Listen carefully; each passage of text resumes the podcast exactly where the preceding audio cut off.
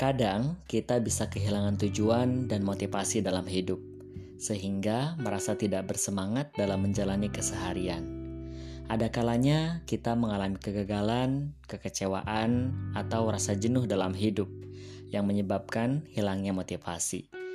Padahal motivasi sangat penting untuk membantu kita mencapai tujuan, memecahkan masalah, menghadapi tantangan, dan mengambil peluang. Bukan hanya itu, motivasi juga diperlukan untuk mengubah kebiasaan buruk.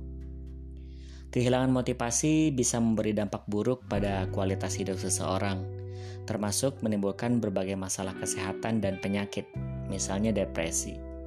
Nah, untuk mencegah hal tersebut, beberapa cara berikut ini bisa kamu lakukan untuk meningkatkan motivasi diri sendiri.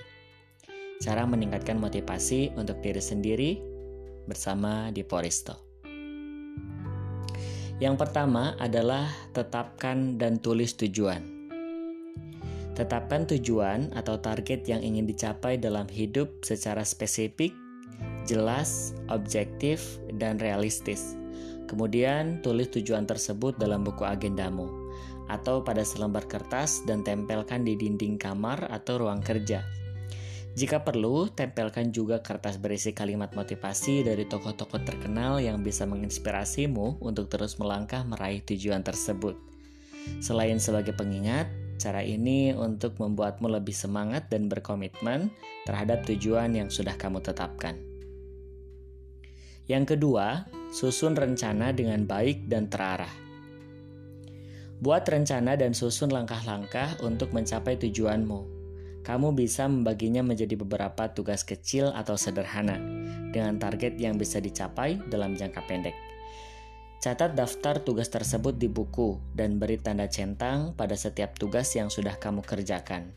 Dengan cara ini, tujuanmu tidak akan terasa terlalu berat atau terlalu jauh untuk dicapai.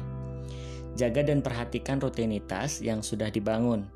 Saat merasa jenuh, kamu bisa beralih sejenak ke rutinitas lain yang sejalan dengan tujuanmu atau sekedar melakukan hobi untuk menyegarkan pikiran. Ketiga, atasi rasa takut terhadap kegagalan. Ketika kamu merasa telah gagal, ingatlah bahwa kegagalan adalah bagian dari proses pembelajaran. Setiap kali kita gagal dalam suatu hal, ada pelajaran yang dapat kita petik agar bisa melakukannya dengan lebih baik dan menghindari kesalahan yang sama. Ceritakanlah tujuan dan impianmu hanya kepada orang-orang yang kamu percayai. Hal ini adalah bentuk untuk kamu menghindari terlalu banyak kritikan dari orang lain saat kamu mengalami kegagalan tentunya. Yang keempat, bersikap positif. Isi hari-harimu dengan percakapan, kegiatan, atau situasi yang orang-orang bisa menginspirasimu untuk meraih tujuan. Misalnya mengikuti seminar, membaca buku-buku, pengembangan diri atau motivasi, dan menonton konten-konten yang positif di televisi ataupun internet.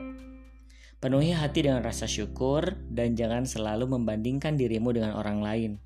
Buang segala pikiran negatif, serta yakinlah bahwa dirimu mampu mencapai tujuan yang sudah kamu tetapkan.